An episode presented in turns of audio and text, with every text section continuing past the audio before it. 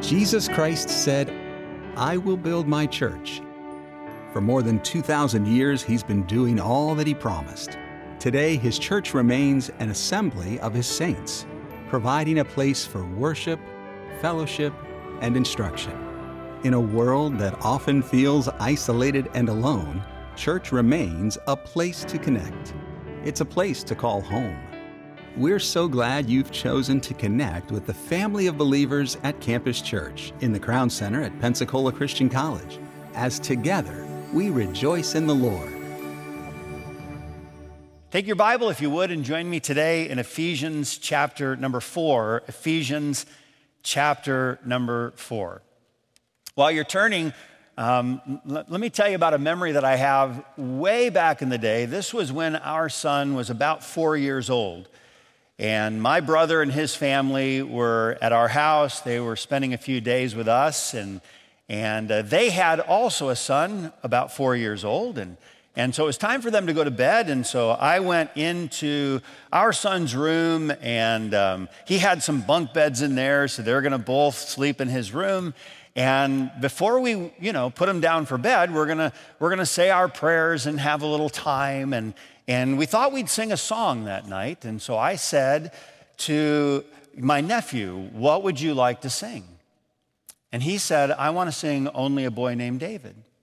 And I said, Okay. And then my son said, I want to sing Hallelujah, Hallelujah, Hallelujah, Hallelujah, praise you the Lord. And I said, Well, we're going to sing Only a Boy Named David. So we started singing. Only a boy named David, only, and, and while we're singing, my nephew and I, only a boy named David, I hear this rather defiant, hallelujah, hallelujah, hallelujah. only a little brook, praise ye, you know, that whole thing is going on. You, you know, you could tell that there are, are two very distinct paths that uh, two boys are, I would say, walking or singing that were not the same path. This is not our text today, but Amos chapter 3, verse number 3 says, Can two walk together except they be agreed? And I think we would do no disservice to this passage if we put it in this term Can two sing together except they be agreed? Well, the reality is not well. I mean, you can do it, but that's not the manner with which it's supposed to be expressed. There's something that concerns the Apostle Paul. When we think about the uniqueness of the body assembled, this called out assembly, the church, and the Apostle Paul, writing throughout his epistles to the churches, seems like every time he writes to the church, he's including something about the singular aspect of the body. He uses these Holy Spirit directed illustrations that help us understand we might not all be the same member of the body, but we are all members of the body. And when you pause and think about the uniquenesses of any church assembly, campus church not excluded, you also start to think about the imperatives that there have to be for us to accomplish anything. And that is a walk together. The title of our message today is simply Let's Go for a Walk. Let's go for a walk. Now, if two are going to go for a walk, then, then they have to be agreed. L- let's walk this way. And so we would together agree, let's go this way. Now, if one decides, no, no, no, I want to go for a walk, but I want to go this way, and the other says, no, no, no, I want to walk with you, but I want to go this way, and they can't come to some understanding, then they will not walk together. And this seems to be the pressing matter that, that has captured the attention of the Apostle Paul. Your Bibles are open right now to Ephesians chapter 4. Look with me, if you will, at verse number 1. I, therefore, the prisoner of the Lord, beseech you that ye walk worthy of the vocation wherewith ye are called, with all lowliness and meekness, with long suffering, forbearing one another in love. Notice this endeavoring to keep the unity of the Spirit in the bond of peace. There is one body and one Spirit, even as ye are called in one hope of your calling, one Lord, one faith, one baptism, one God and Father of all, who is above all and through all and in you all. Now, the Apostle Paul begins this fourth chapter in the book of Ephesians with a therefore, and we've often been taught, well, find out why is it there? And we understand that the Apostle Paul is making a transition. He has been covering primarily doctrinal truths in the first three chapters of the book of Ephesians. But the Apostle Paul is famous in his epistles for helping us understand not only our positional truths, the doctrinal truths, but also the practical truths. How does this teaching, how does this doctrine actually converge with my life? You, you, know, whenever the Bible's teaching us something, it's not just so that we have some mental understanding of the principle. It's so that we can have some living action of those principles. What we believe, of course, is supposed to have direct impact in how we behave. One commentary said it this way the better we understand Bible doctrine, the easier it is to obey Bible duties. So Paul's already laid out the doctrine, and now he says, This is what it's going to look like with you, and specifically here, how you relate with the rest of the body, the church. In our passage today, the Apostle Paul is offering a plea for unity. And we must note, he's not offering this peace at any price kind of message. In verse number three, you're going to notice that he uses the word endeavoring endeavoring to keep the unity of the Spirit and the bond of peace. Endeavoring. That word means, okay, come on now, work at it. This is going to take some effort. This may not be easy. You may have to set aside some things that were preferential for you. You may have to set aside some things that, well, th- this is how I grew up doing this. He says, all right, endeavoring to. And then I think that also at least insinuates this may not always be possible.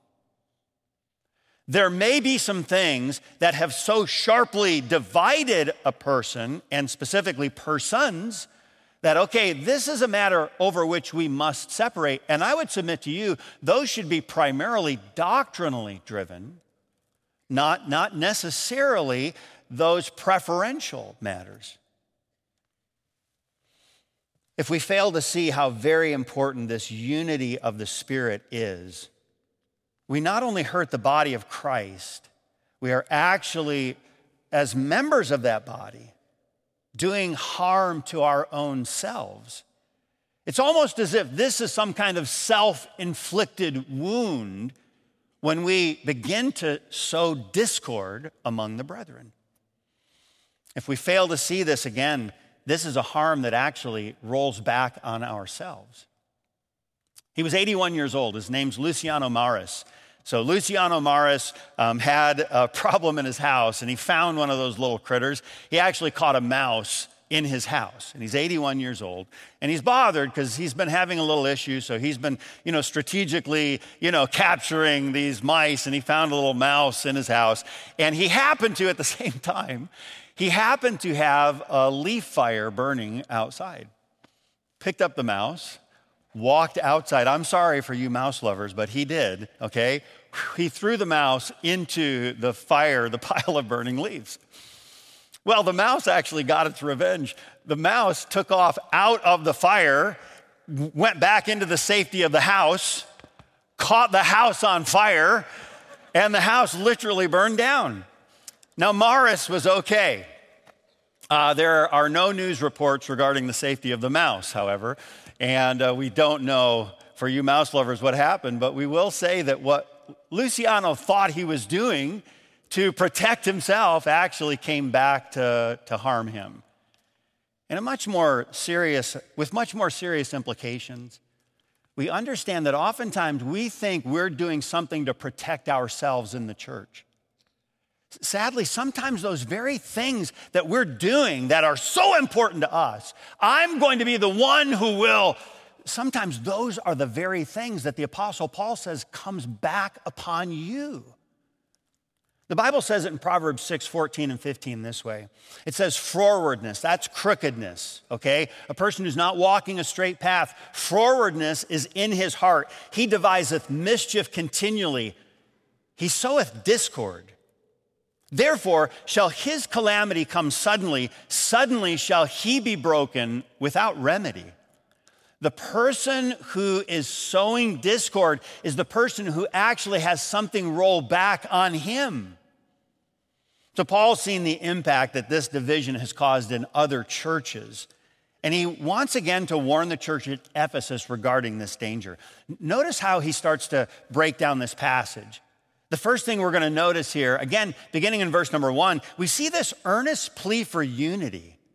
Paul makes this earnest appeal and he puts it out there, and you can tell this is not just some nicety or, you know, this would be so wonderful if it happened in the church. Paul's making an earnest appeal for unity within the body. Notice how he says it Ephesians 4, beginning in verse number one. I, therefore, the prisoner of the Lord, beseech you. That's not a word he uses lightly, but when he uses it, we take notice. I beseech you that ye walk worthy of the vocation, that is the calling wherewith ye are called. How should I walk? With all lowliness and meekness, with long suffering forbearing one another in love, endeavoring, there's our word again, endeavoring to keep the unity of the Spirit in the bond of peace. Paul is exhorting, he's literally pleading with the Ephesians that they would walk in a manner that is worthy of their calling. They knew who they were in Christ. Now it was time for them to act like who they were. We, we, use this far too often, but it resonates, at least in my mind, that when you were a kid and you're walking out of the house, sometimes your dad or your mom might say, Hey, don't forget whose child you are. Okay, that's not because we're especially dense and we just like, I don't know. Okay, it's not because of that. It's because they're saying, they're reminding us in some, some understandable way, you belong to us. Remember that. Remember whose name you are carrying. Remember whose family you are a part of. Nehemiah, when you study his life, he becomes a really wonderful example of a person who knew who he was.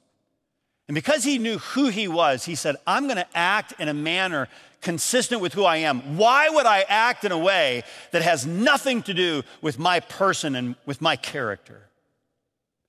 There were those who were wreaking some real havoc upon the, the people in, in Jerusalem when Nehemiah returns to rebuild the walls. They're trying to get him to do some things that, that simply were inconsistent with who he was. Eventually, they were trying to do him some harm and, and to, to get him to stop the work on the temple. They want him to go run for safety and hide himself in the temple. Now, again, you might even remember some Bible illustrations where kings actually fled to the temple and they would lay hold on the horns of the altar. This picture of pleading for safety, security, even some mercy. And they said, Nehemiah, come on, let's go hide in the temple. But Nehemiah knew what kind of a man he was. They are asking him to do something that is so radically different from who he is. And notice how he responds to this plea. In Nehemiah 6:11 he says, "And I said, should such a man as I flee? And who is there that being as I am would go into the temple to save his life? I will not go in." Do you know what he's saying? He's saying, "Hey, listen, would anyone, if they understand who they are, would anyone do that? He said, Certainly not someone like me. He's not trying to boast about his bravery. He's simply saying that's inconsistent with who I am. And you know, I think, at least in part, what the Apostle Paul is saying to the church at Ephesus is Do you know who you are? You know who you are, right? This is what he's saying. Church, why would you act in a manner inconsistent with your calling?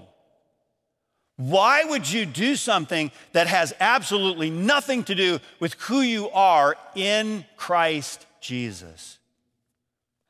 This is what the Apostle Paul's saying when he says, Walk worthy of the vocation wherewith ye are called. What does this plea to unity look like?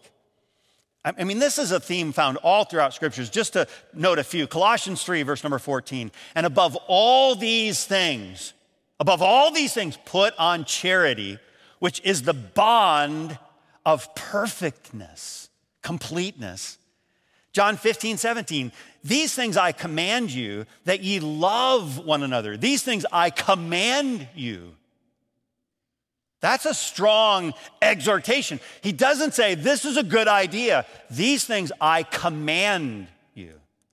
Romans 12, 5. So we, being many, wow, how, how fitting that is for an assembly like this in such a wonderful auditorium. So we, being many, are what?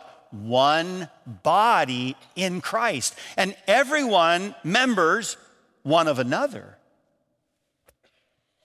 How disappointing when the family of God that are called brethren are not dwelling together in unity. When we begin to live contrary to this command, God instructs us to deal very directly with those who cause divisions. He, he doesn't mince words. In fact, he does things in ways that would make us today feel a little bit uncomfortable. We'd like, oh, that, I don't feel, I don't feel really good about this. In Romans chapter 16, verse number 17. Now I beseech you, brethren, mark them which cause divisions and offenses, contrary to the doctrine which ye have learned, and avoid them. Mark them. Do you know what that literally is saying? He's saying, call them out by name. Call them out by name. Every church deals with this problem, and the church at Ephesus wasn't alone regarding this, this very corrosive sin. In fact, as we've mentioned, nearly every one of the New Testament epistles have to deal with this matter of the oneness of the body. That's true in Philippians, this book of joy. Think about this passage of scripture, Philippians chapter 4. Look at this with me. Philippians 4, beginning in verse number 1. Notice how flowery, beautiful the Apostle Paul is when he begins this statement. He says, Therefore, my brethren, dearly beloved, longed for, my joy and crown. So stand fast in the Lord, my dearly beloved. I beseech, wow, powerful word. I beseech Euodias and beseech Syntyche that they be of the same mind in the Lord. And I entreat thee also, true yokefellow, help these women which labored with me in the gospel, and Clement also, and with my other fellow laborers whose names are in the book of life. Paul just called them out by name. I mean, can you imagine the church at Philippi has gathered together? This letter, the epistle from the Apostle Paul, is being read, and everyone's so excited. And, and Euodias is here, Syntyche's here, and uh, oh, they're just, and, he starts to go, My dearly beloved, my long for, my joy, my crown. He says, There's a couple people that need your help, uh, and Syntyche. Uh, help them get their issues resolved. Can you imagine? Could you hear the audible in that assembly? I mean, can you imagine, like, if today, like, um, uh, um, hey, uh, uh, Dr. Amsbaugh, uh, you and Dr. Adkins need to get your stuff taken care of, okay? Uh, you guys got issues and it's causing issues, and uh, listen, you guys need to get that resolved. Okay, now take your Bibles and turn to. I mean, we're, we're talking this is an uncomfortable situation, but it was so necessary to see the joy in the church at Philippians restored. You know, as believers, we're supposed to be, he says, my yoke fellow. Do you know what that means? It means a double harness. A double harness, yoke fellow. Okay, th- this, is, this is room for two oxen to pull together. This last summer, I was speaking at a camp up in Michigan, and I'm telling you, they had the best mud pit that I have ever seen at a camp. I mean, a great camp mud pit. And you know what they did? They, they've been doing this since, since tires were invented, okay? They blew up these, these inner tubes and you put them in there. You have two different teams on opposite sides of this mud pit, and then you blow a whistle or do whatever. And, and these kids just come piling down into this mud pit, and they're grabbing hold of these inner tubes, and they're trying to pull them back to their side. I actually, while I was getting ready for this message, I pulled out some video. I'm not going to show it this morning, but I pulled out some video, and I'm looking at the, the incredible effort that these teenagers, I'm watching some guys, you know, it starts out as one guy pulling on an, and another guy pulling the opposite way. And I mean, every muscle, every fiber in their body is engaged in this war, you know. And of course, they're just getting, they're usually by now, they're out of the mud pit. And then they have these, you know, these hills that they're coming up out of the mud pit. And it's just dirty, you know? And they're on the ground and they're pulling and they're dragging. They're, and then other people come. Now they're enlisting the help of others.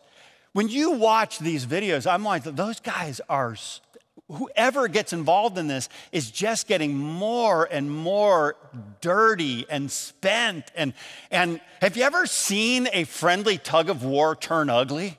Okay. Do you know, I was just reminded that's not a lot different from those who are not, who are not, in a sense, pulling in the same direction. Think about how much you get accomplished when everybody's pulling the same way. There's no mud pit, so to speak. It's like, come on, let's, let's, yeah, we're, we're pulling it this way. And then you can actually pull something of substance. Now you can plow some fields, man. You can do something that's worth, worth doing. You, uh, yeah, hook it up. We, we, I can't pull it by myself, but we can pull it together. Come on, pull this with me. And now we together get under the harness and we pull. There's something being accomplished. And that's what he's saying here. Help these two, that they should be pulling in the same direction. One commentator said, The churches need more yoke fellows, Christians who pull well in a double harness. He just starts with this earnest plea for unity, but he goes a little bit further than that. And now he says, All right, here's an insightful plan for unity. He does have this earnest appeal, but now he says, okay, here, this is a simple plan. It's not complicated, but this is the plan for unity. And God's plan is that we recognize that you can't be something other than you are, and that is one body that was and it remains God's plan for the church. This is how we are to function. In 1 Corinthians chapter 1, Paul said it this way to the church at Corinth. Now, here's our word again. I beseech you, brethren, by the name of our Lord Jesus Christ, that ye all speak the same thing, that there be no divisions among you, but that ye be perfectly joined together in the same mind and in the same judgment. How does this joining together happen? Well, we would go back to our text. He says again, verse number three, endeavoring to keep the unity of the Spirit in the bond of peace. The bond of peace. Okay, the word bond that's used there in, in Greek, that would be used as the ligaments of peace. When you start to think about the body, now Paul takes that another step further and he says, okay, here is what's going to hold all of these many members together, and that is through the bond of peace. Do you remember what Jesus Christ reminds his disciples when he's about to depart? He said, My peace I give unto you. Not as the world giveth, give I unto you. Peace I leave with you. My peace I give unto you. Jesus is saying, There is something that I am leaving with you, provided by the person and work of the Holy Spirit. Do you remember what the Bible says the fruit, the evidence of the Spirit is? But the fruit of the Spirit is love, joy, peace, long suffering, gentleness, goodness, faith, meekness, temperance. Against such, there's no law. What he's saying is the thing that holds this all together is the evidence of God's Holy Spirit working within you, and it is the ligament. It holds so many different parts together the ligaments of the bond of peace. Division, of course, is dangerous in the church because it begins to, to picture something that's inconsistent with who we are. It, it pictures then, or at least it's saying, is the body of Christ broken? Is the body of Christ fractured? We won't take time to, to go all the way into this, but do you remember when Jesus Christ died on our behalf? There would be something quite typical of any person who was crucified. That is, the executioner, the Romans would come and they would take some club and they would break the legs of the person who was being crucified hence speeding their death. They could no longer push themselves up upon the, the nail pierced feet to get another opportunity for air to be both brought into and exhaled from their lungs. They went to break, to fracture the body of Jesus, and there's no need. He was already gone. They pierced then, uh, uh, they, put, they put a spear into his side, and, and from his side came blood and water mixed, but no bone was broken. Why not?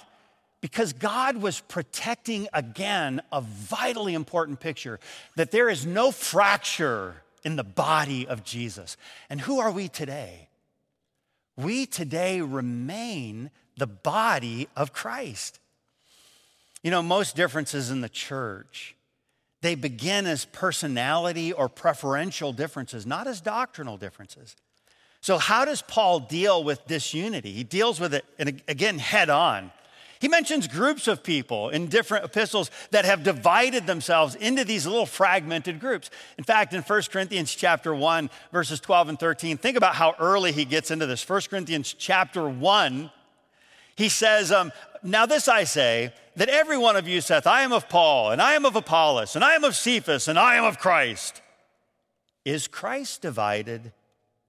Was Paul crucified for you? Or were ye baptized in the name of Paul? You know, you think about the personalities that he mentions here. He mentions, first of all, okay, some of you say, I am of Paul. You have the Paul group. Uh, you know, this would have been made up of people who felt this loyalty to Paul, while he was their spiritual father, so to speak, by his own admission, he's not much to follow. The Apostle Paul says himself, and I was with you in weakness and in fear and in much trembling. Then he goes, he mentions the Apollos group. Okay, Paul spent a year and a half at Corinth, and then he moves on. But Apollos comes afterwards to build on the ministry of Paul. And he's an eloquent orator. In fact, the Bible says, Acts chapter 18, um, verse number 28, for he mightily convinced the Jews, and that publicly, showing by the scriptures that Jesus was Christ. Apollos was known as a guy who could speak and preach really well. In fact, in Corinth, there's a group called the Sophists, and um, they loved oratory. In fact, it, they, they weren't as concerned about what you said, they were a little bit more concerned with how you said it. So sometimes we can even ourselves, even in our churches, we can get a little drawn away with that. Have you ever heard someone say, because of a person's style, we stand back and we say, now that's preaching? Okay. Maybe it was, but, but maybe it wasn't. It's not just the style of the preacher, it's the content of the speaker. Apollos had wonderful content and he had wonderful style. But some people like, hey, hey, I'm of Apollos. Well, maybe because he was such a stylish preacher. And then you have the Cephas group. Cephas, that's just the Aramaic translation of Peter. And, and Peter, we don't think ever, ever actually physically went to Corinth, but certainly his name went there. And some of them are saying, hey, listen, we're of Cephas because he's one of the original apostles. And then some like hey we're just gonna we're just going to you know this is over all of the names that you've mentioned. Well we, well we are not of paul of apollos of cephas. We are of christ. What are you going to say to that huh? You know?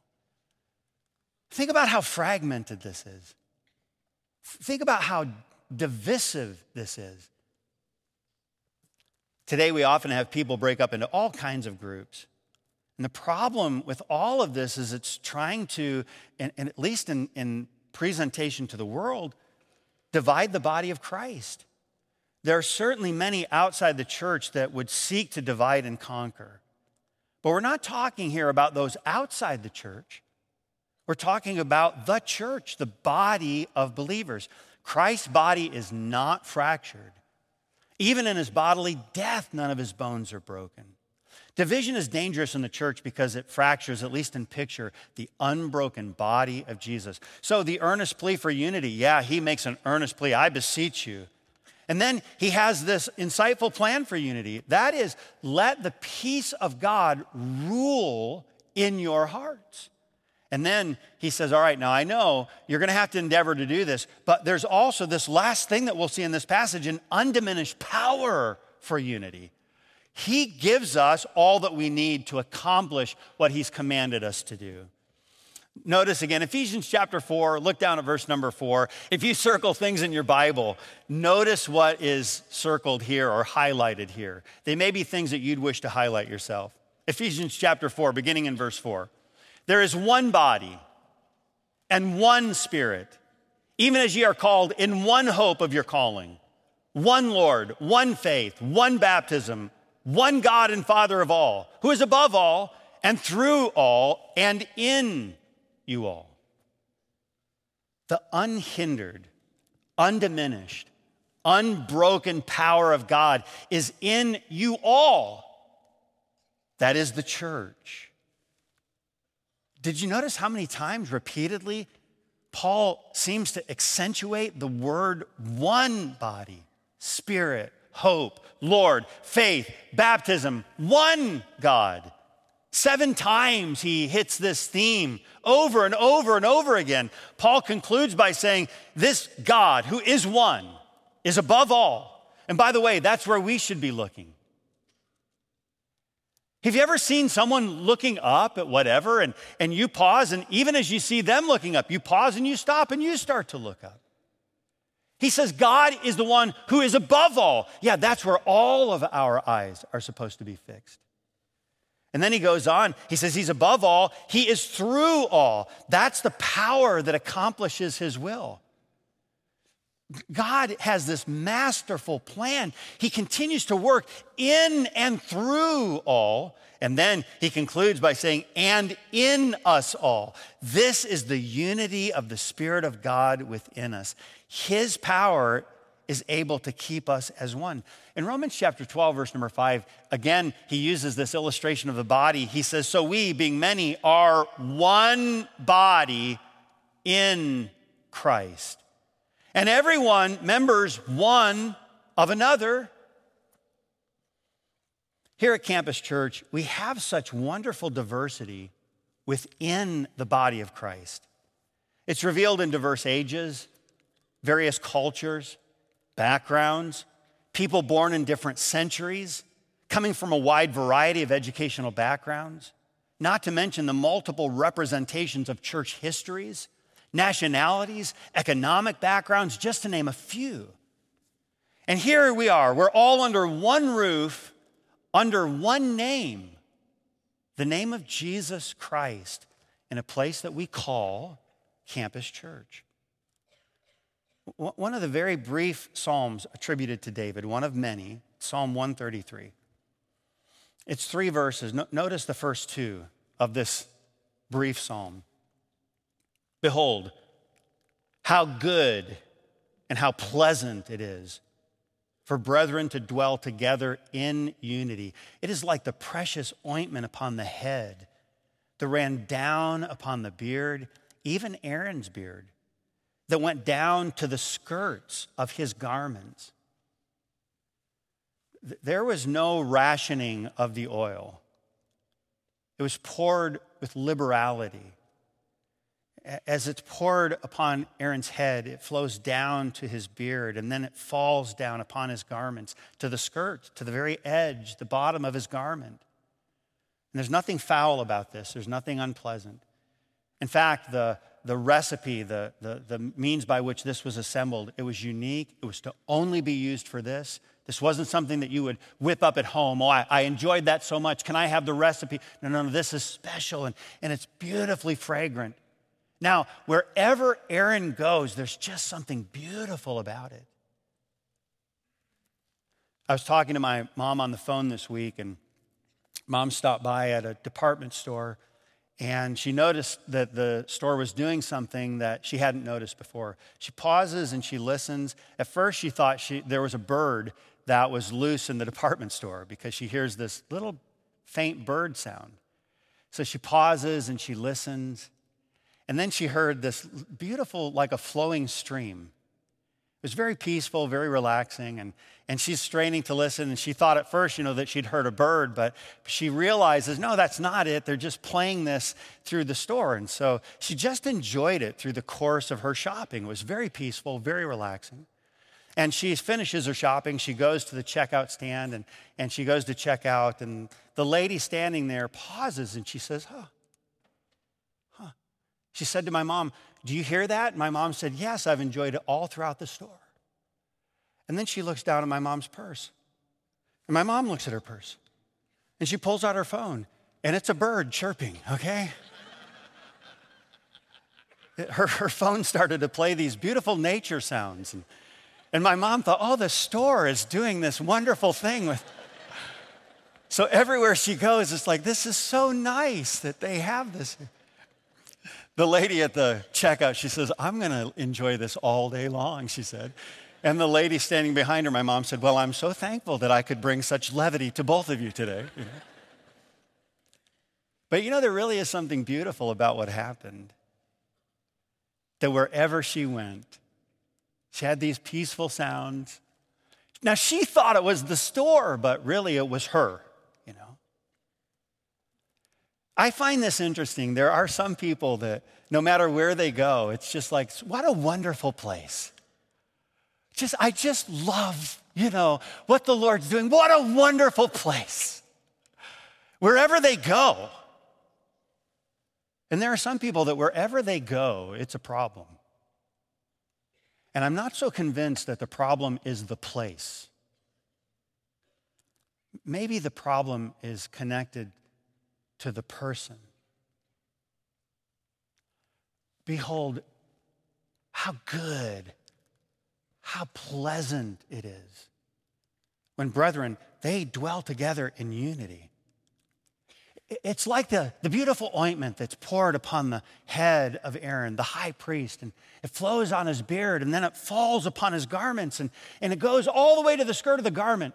It, it, it covers the body. Isn't it interesting that Jesus, our head, becomes both the anointed and the anointer? the one that our beautiful fragrance comes from, the one that when I am rightly connected to Him, wherever He goes, there's something beautifully fragrant about it. And then wherever I go attached to Him, there also is something beautifully fragrant about it. Behold how good and how pleasant. Do you know the word pleasant? The Hebrew word that's used there in our, in our passage Behold, how good, how pleasant it is for brethren to dwell together in unity. The word pleasant would be used in Hebrew language as something connected to a musical expression. How melodic it is. What a beautiful song it is when brethren dwell together in unity. Who knows all the Lord has in store for a place called Campus Church this year.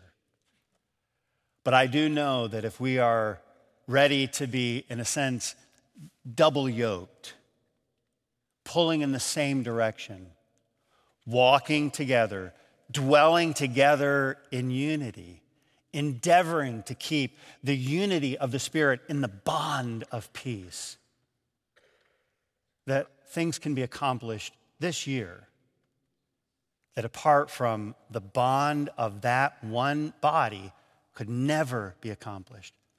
May God reveal to each of us individually if we become those that do anything but dwell together in unity. We're glad you joined us for Rejoice in the Lord as we've discovered answers to life's questions from God's Word. For a recording of today's message, Let's go for a walk. Call, write, or go online. Include a gift of $7.50 for a CD or $15 for a DVD. Write us at Rejoice in the Lord, Pensacola, Florida 32523 or call 1 800 223 9727. Messages are also available on iTunes when you search Rejoice TV or find us on YouTube by searching Rejoice in the Lord. Your financial support is vital to keep Rejoice on the air. Your tax deductible gift enables this viewer supported ministry to spread the gospel around the world, encouraging Christians and reaching people for Jesus. This is Rejoice in the Lord. I'm so thankful for many faithful viewers like you who watch Rejoice in the Lord each week as we study the Word of God and sing His praises. You know, often we hear that the music on Rejoice encourages and inspires. And I'm happy to tell you that we've selected several songs featured over the past 12 months to produce 2023's best musical moments. For your gift of $70 or more to Rejoice, we'll send you the DVD and companion CD of 2023's best musical moments. And your gift will help keep Rejoice in the Lord on the air. Call, write, or go online today and request 2023's best musical moments.